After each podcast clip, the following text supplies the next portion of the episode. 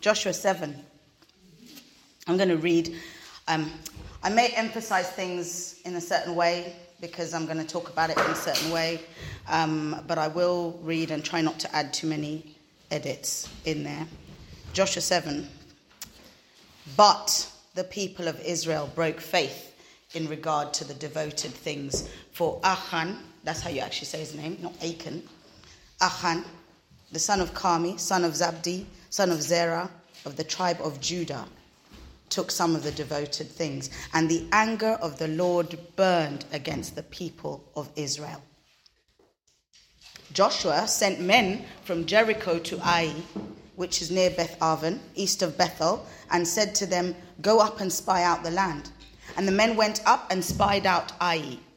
And they returned to Joshua and said to him, Don't have all the people go up, but let maybe two or three thousand men go up and attack Ai. Don't make the whole people toil up there, for they're few.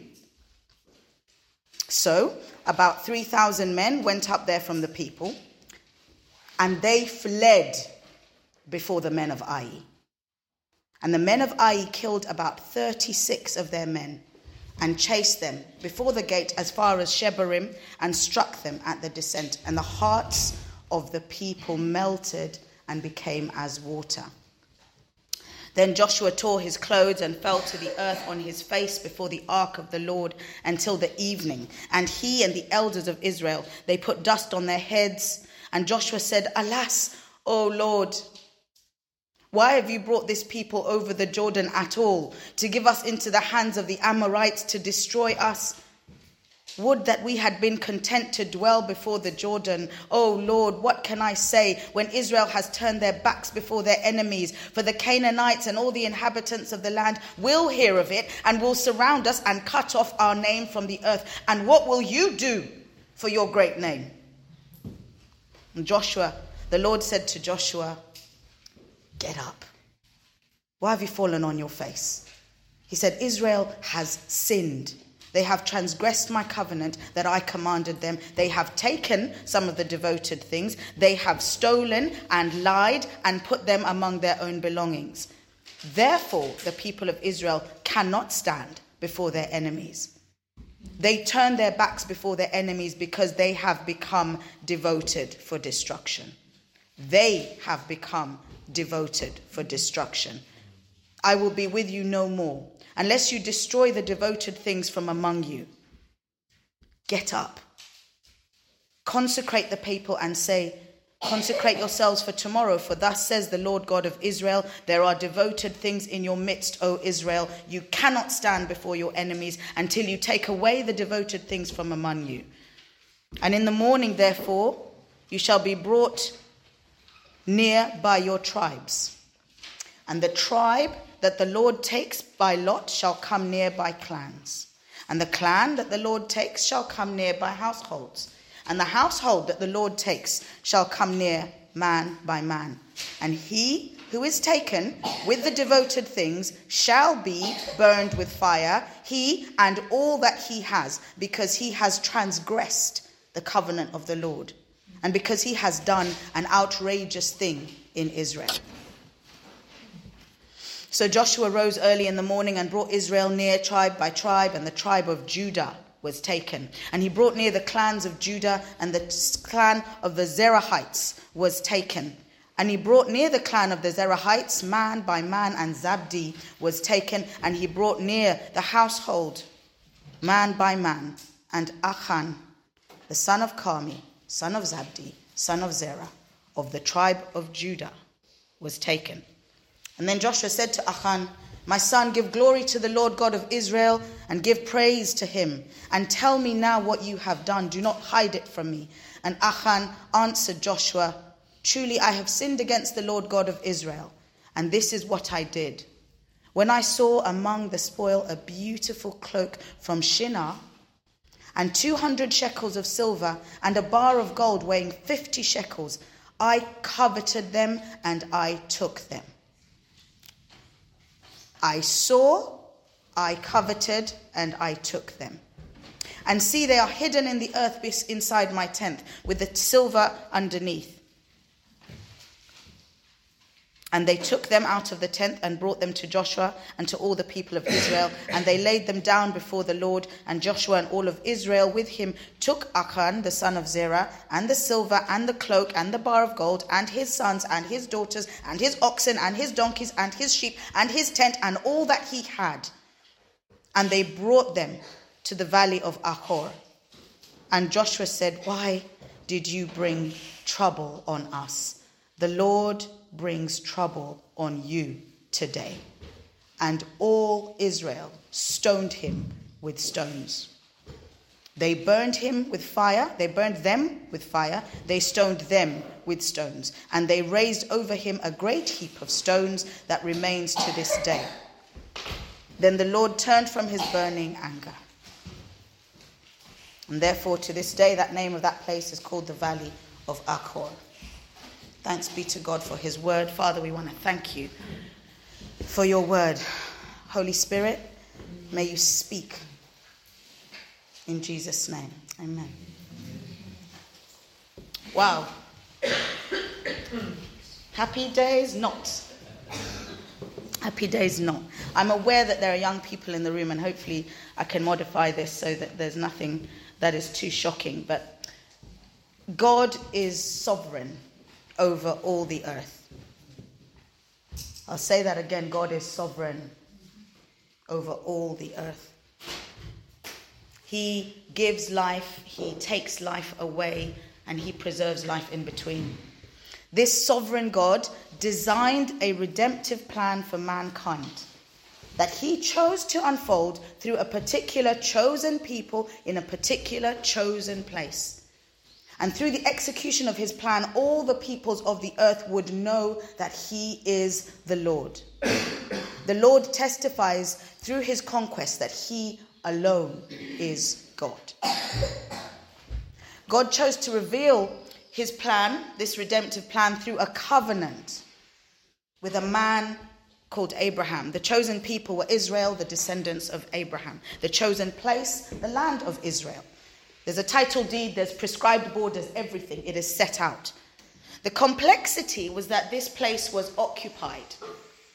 If you go back to Genesis 15, when this covenant was made, it was already this was already the state of play.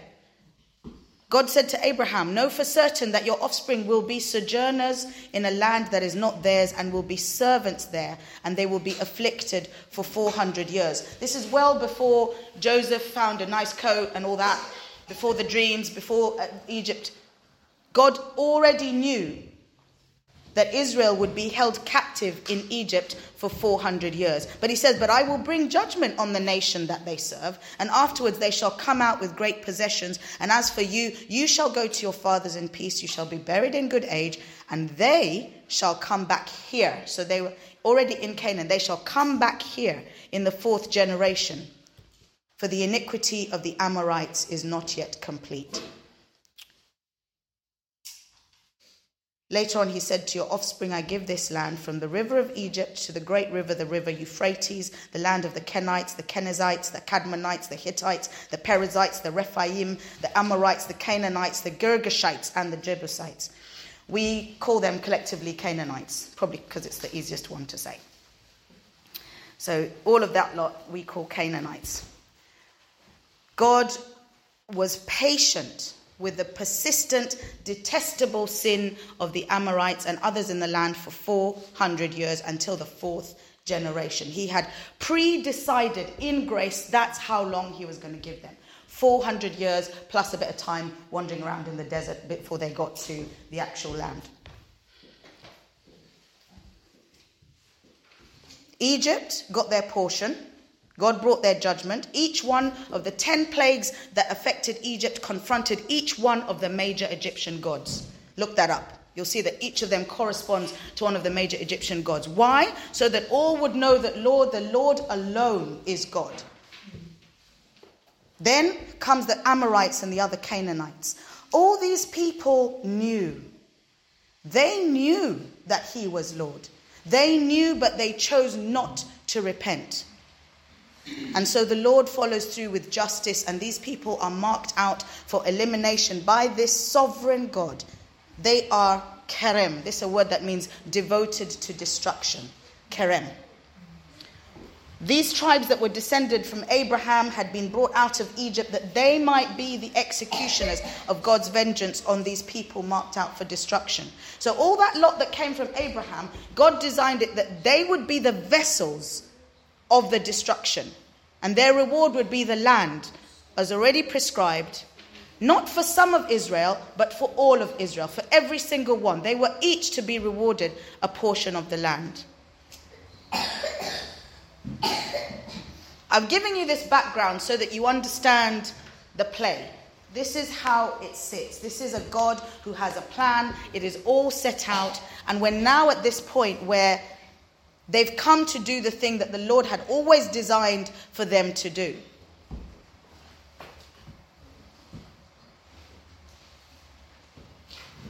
We're going to talk a little bit today about the fails of Joshua, that they would not be our fails. And then we're going to talk a little bit about the fail of Israel and see what God has done redemptively through that. Joshua, the Lord said to Joshua, Get up. Why have you fallen on your face? Israel has sinned. Joshua could be criticized for in a few ways, and there's a lot of commentaries on this. There's so many preachers and all sorts of things on Joshua 7. And you may have different opinions. Some people think Joshua was amazing in the way he responded, some people think he was a numpty. One thing that we know about Joshua is perhaps his prayer was a little bit too late. We have this nation of warriors that God has created to execute his justice. They start off so well. They cross the Jordan, They've done ever so well. Jericho is an amazing triumph. Absolutely, hallelujah. The walls came down with just a march. And then the next thing happens is that Joshua goes, All right, lads, let's go to the next one. Literally, just like that. Sends out two spies. They come back. He moves Perhaps in arrogance, perhaps confident in the success of Jericho, he moves on the advice of Shemuel and Bob. that's not what their names are, I don't know. These two guys. He, he, he decides that these two guys are going to be the source of his wisdom. Not on the instruction of God.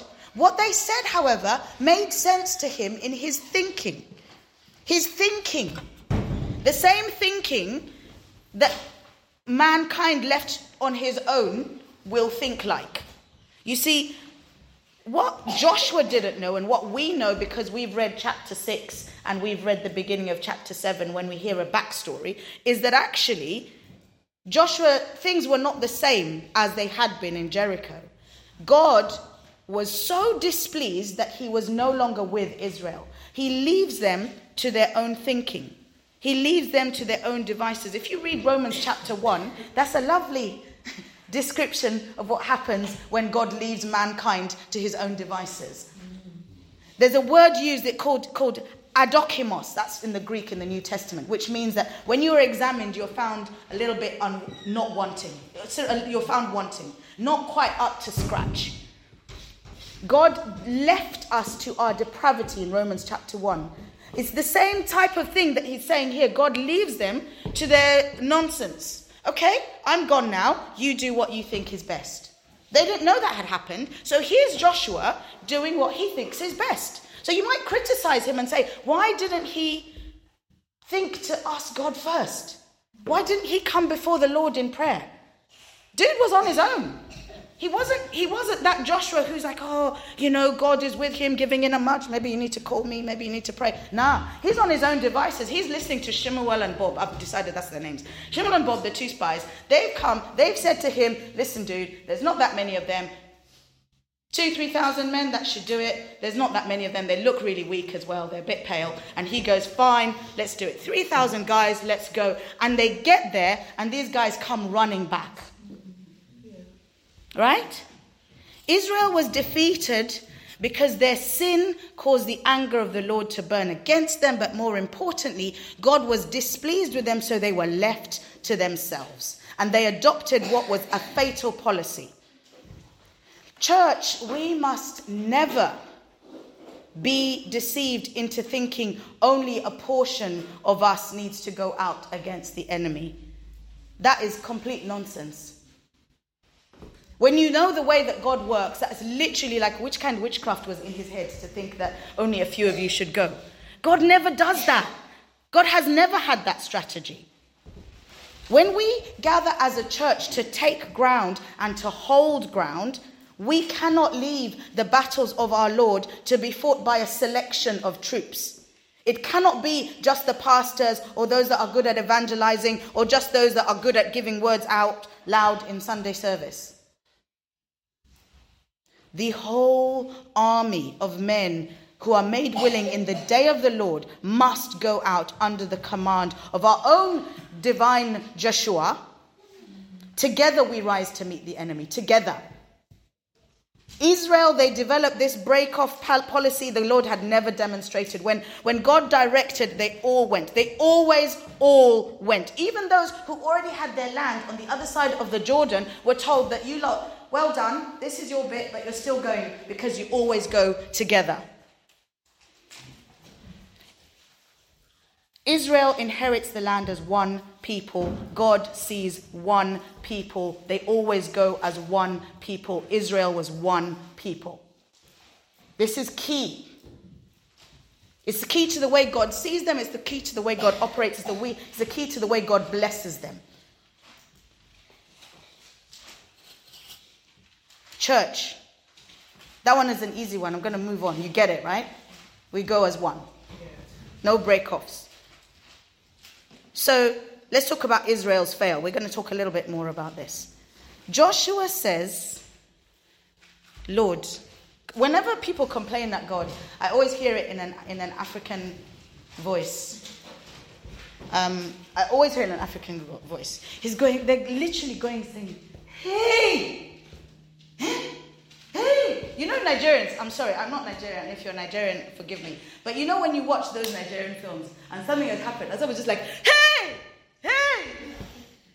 Like literally, like this is what I see. You want to kill me? He's like lying, lying on the ground. Hey! What are you, God, looking at God, going, What have you done? They're going to destroy us. Those, those people are all going to destroy us. They can see what's happened. Ai is a small little town, and those guys have destroyed us. What are you going to do about your good name? He says to God. hmm? Did you not see this coming, Lord? Father, what about you? It's complete nonsense. God says to him, My friend, this is not on me. This is on you. He says, Get up. This is not the time to indulge in religious ceremony and lengthy praise. You know, sometimes when you're just like people, pe- People are praying and crying, and I don't know what to do. And it's like, what do you mean you don't know what to do? You know, someone is in sin and they're busy coming to ask for counsel. And you're like, you, you, it's, it's, you just stop it. Just stop it. Just stop it. This is what's happening. Poor Joshua doesn't know. He didn't know that there was sin. He, he just needed to be told. But this is the situation. God is saying to him, stop it, get up, sort out the sin. We are dealing with a holy God. And this holy God was severely displeased. He uses so many words in his description of what Israel has done. He uses the word sin, chata, which means to miss the mark. You didn't quite get there. He uses the word transgression, pesha, which is a willful disobedience against God. He uses the word ma'al, which is a trespass, a covert rebellion, underground. All these things God is seeing Israel doing in this one act. They've messed up royally. He uses this phrase this man has done an outrageous thing in Israel. There is one place before this where that phrase is used an outrageous thing in Israel. I'll use a term which will not be too offensive. There was a woman called Dinah who was defiled, a daughter of Jacob, a daughter of Israel. He was defiled by a man called Hamor the Hivite. And that phrase, that you've done an outrageous thing in Israel, was used then, exact same term. And this is how God sees it. It's like you defiled my daughter. This is what you've done. An outrageous thing in Israel. Achan, son of Carmi, son of Zabdi, son of Zerah, of the tribe of Judah, did something outrageous in Israel. Israel have just entered into a covenant of circumcision with God. They're a new generation of Israel. They've had one victory. I don't know if this is meaning something, if there's a prophetic. Uh... Thank you. Thanks, my love. So, where are we?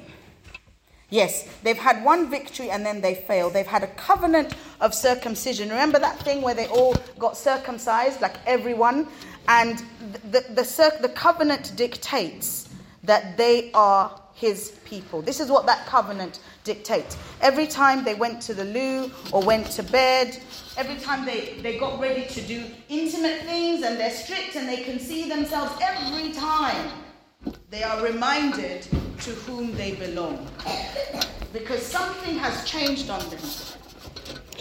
Something has changed which reminds them that there is one to whom they belong. This far, this group of men have been different to their forefathers. There's not the same grumbling group of people that left Egypt, it's a different group. They crossed the Jordan exactly as prescribed, exactly as he said they should do it, they did it. They were circumcised exactly as he said they should do it. They took Jericho exactly as they said he should do it, kind of nearly, not quite. They thought they did. We get so much repetition as we read through Joshua for a reason. You get to hear what God told Joshua. You get to hear what Joshua told the people that God told him. You get to hear what the people actually did in response to what Joshua told them, God told him that they should do. Repeated. You keep yourselves from the things devoted to destruction, lest when you have devoted them you take any of the devoted things and make the camp of Israel a thing for destruction and bring trouble upon it. But all silver, gold, and every vessel of bronze and iron are holy to the Lord. They shall go into the treasury of the Lord. It is very clear. Everyone heard it. We heard it a few times. Gold, silver, bronze, iron, treasury of the Lord. Everything else you destroy. But one guy one guy. Actually, let me not lie. I was very surprised that it was just one guy. I, I don't know about you, but I'm just thinking in a general population of however many hundreds of thousands, I, you'd expect to have a report like in other news. A group of men were found with devoted things and have been held. You know what I mean? Like you'd think it would be a group of one guy, Ahan, the troubler. His name means the one who brings trouble. That's what Ahan means the troubler. I'm just thinking that when they were reading, when God was saying, what are the words they used? Hmm, hmm, hmm, Camp of Israel, a thing for destruction, and bring trouble upon it. So they would have been speaking Hebrew, so they would have said, bring Achan upon it. Wouldn't they? I, I just, if I was Joshua, I'd be like, isn't there a guy called Achan here? Like maybe we should just not take him along. Like his actual name is trouble. And we are going with, oh my gosh, son of Carmi, son of Zabdi, son of Zerah of the tribe of Judah. His lineage is repeated over and over again. He saw, he desired, and he took. The journey to sin is always the same. The result is always death. Eve saw and desired and took. David saw and desired and took. James 1 13 to 15 says, Let no one say when he is tempted, I'm being tempted by God, for God cannot be tempted with evil, and he himself tempts no one. But each person is tempted when he is lured and enticed by his own desire. Then desire, when it has conceived, this is the point. Desire is a thing, people have it, it's just standard. But don't let it conceive, because when it conceives, it gives birth to sin. And when sin is fully grown, it brings forth death. The end is always the same. Achan's sin brought death. Sadly, his death affected 36 families.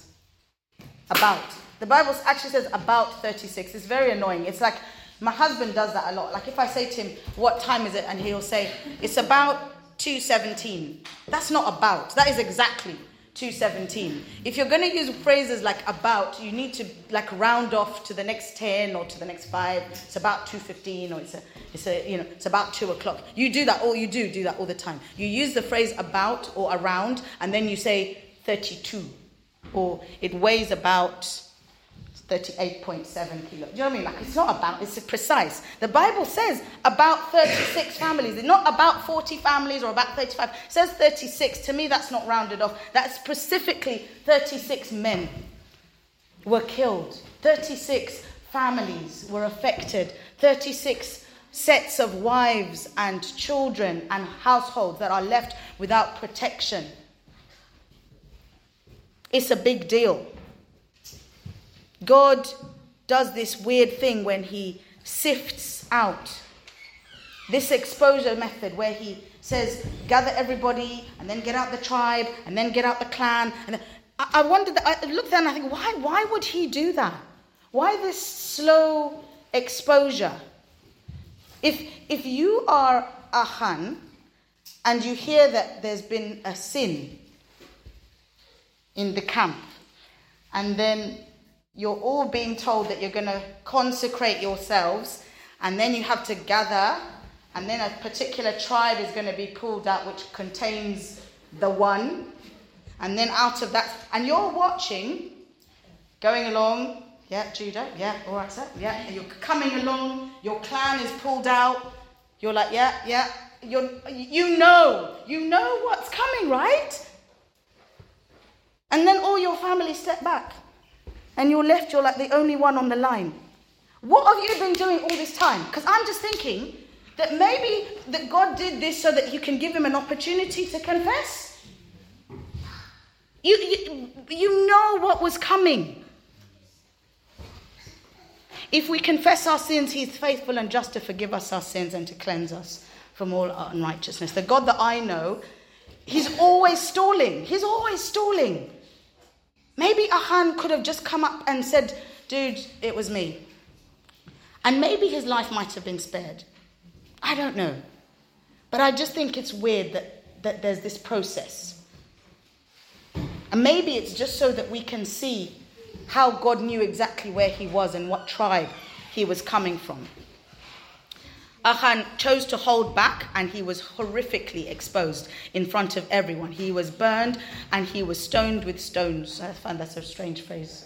What else? Stoned with stones. Anyway, that's just, just my mind. And then he had another stones heaped upon him. This stoning from the whole community is because the whole community was defiled. That's how it works. So everybody stones so that everybody can be purified. And there's no single person that carries the weight of being the executioner. This is how this justice was carried out. This is not a civil offense for which one man was held responsible. This is an a, a religious offense which defiles the camp. And this is why everything that belongs to him had to be burned and stoned as well. Now, some people say that, okay, well, maybe it's because his family knew, because how are you going to hide all that stuff in the ground under your tent? You had to have taken time to dig the hole and put everything in. Where was your wife? Where was your son? Didn't they see you doing that? Everyone must have known, so they're all held accountable. Maybe.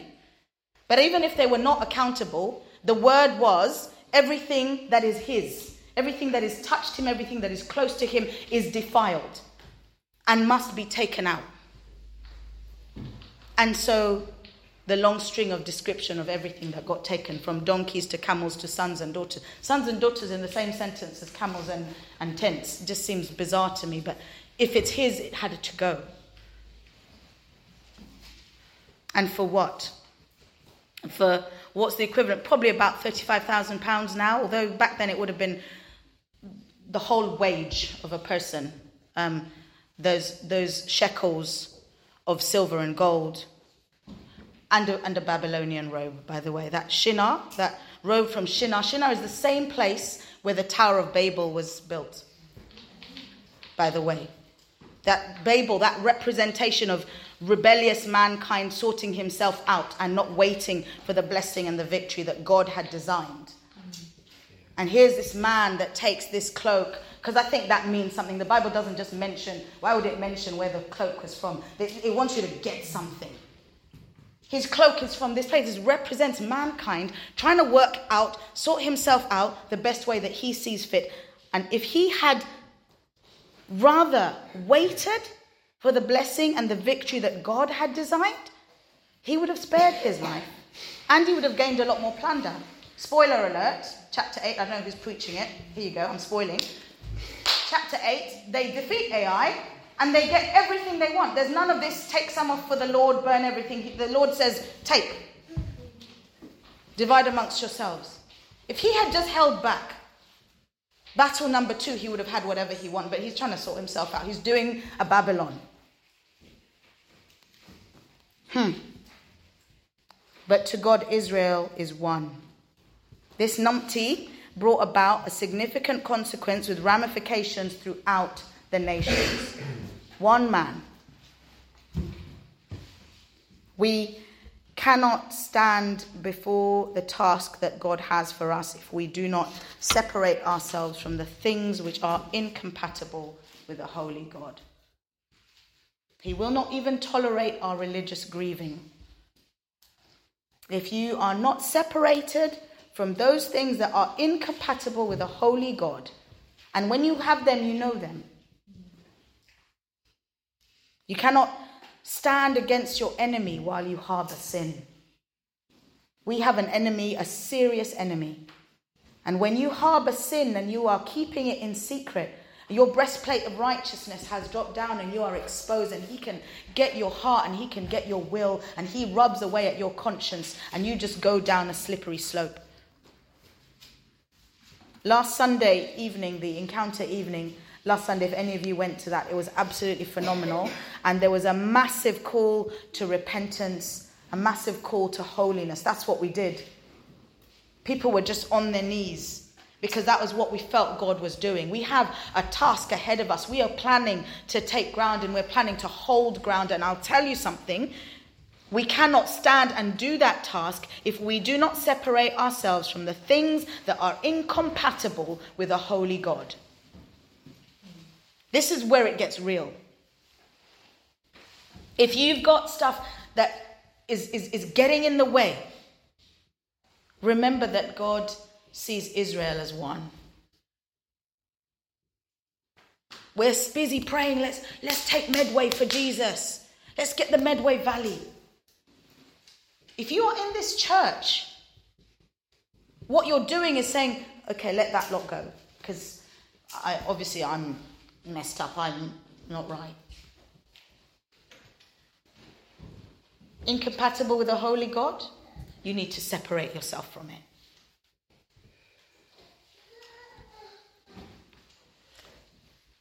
When Israel chose to break covenant, they became the same as those devoted to destruction.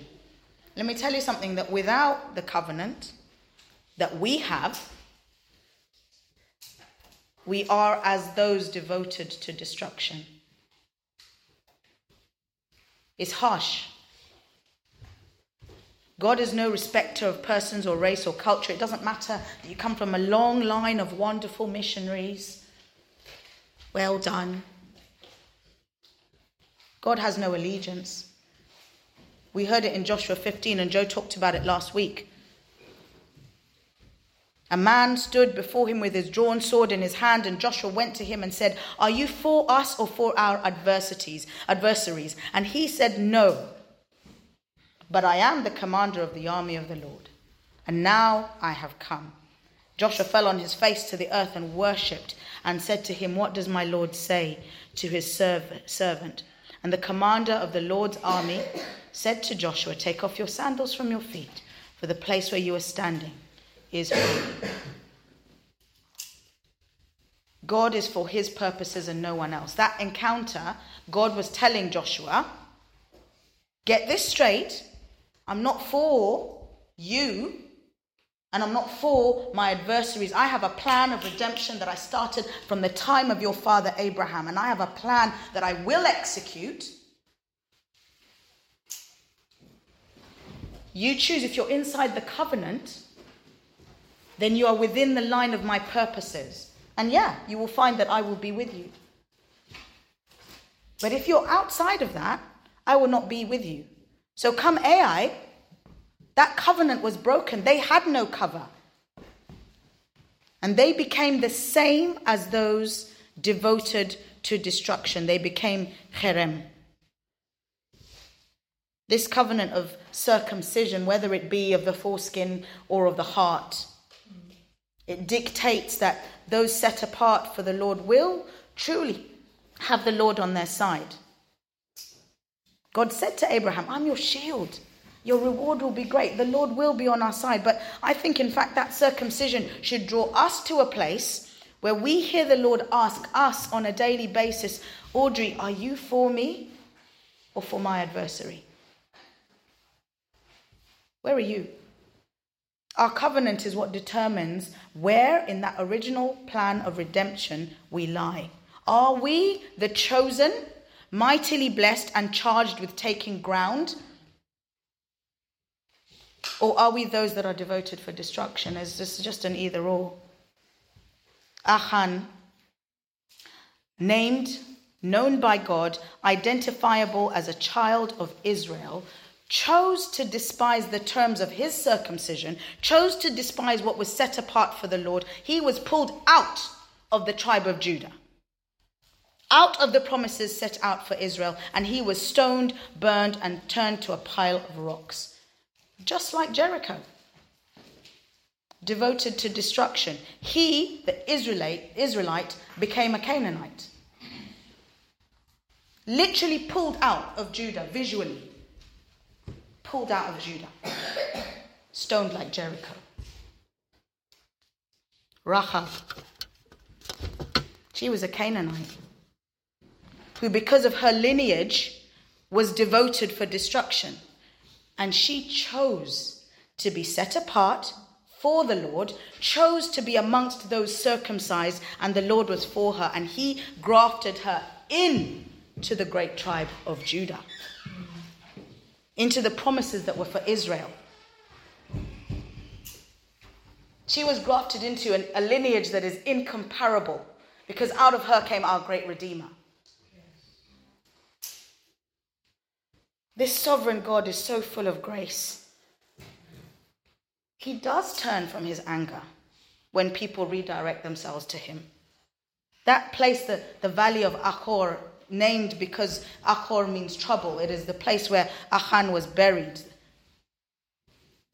Later on in the Word of God, you see that place being turned around in Isaiah 50, in Isaiah 65, the same place is spoken about as a place of future prosperity. In Hosea 2, he describes it as a glimmer of hope in the midst of trouble. The same place associated with defeat and downfall becomes later a place of triumph. This is the God that we serve. He is a God of grace. He will turn things around. Things that are devoted to destruction will can be changed around. Joshua 7 demonstrates clearly God's principles, but not his pattern. Because we see so clearly that his pattern is grace.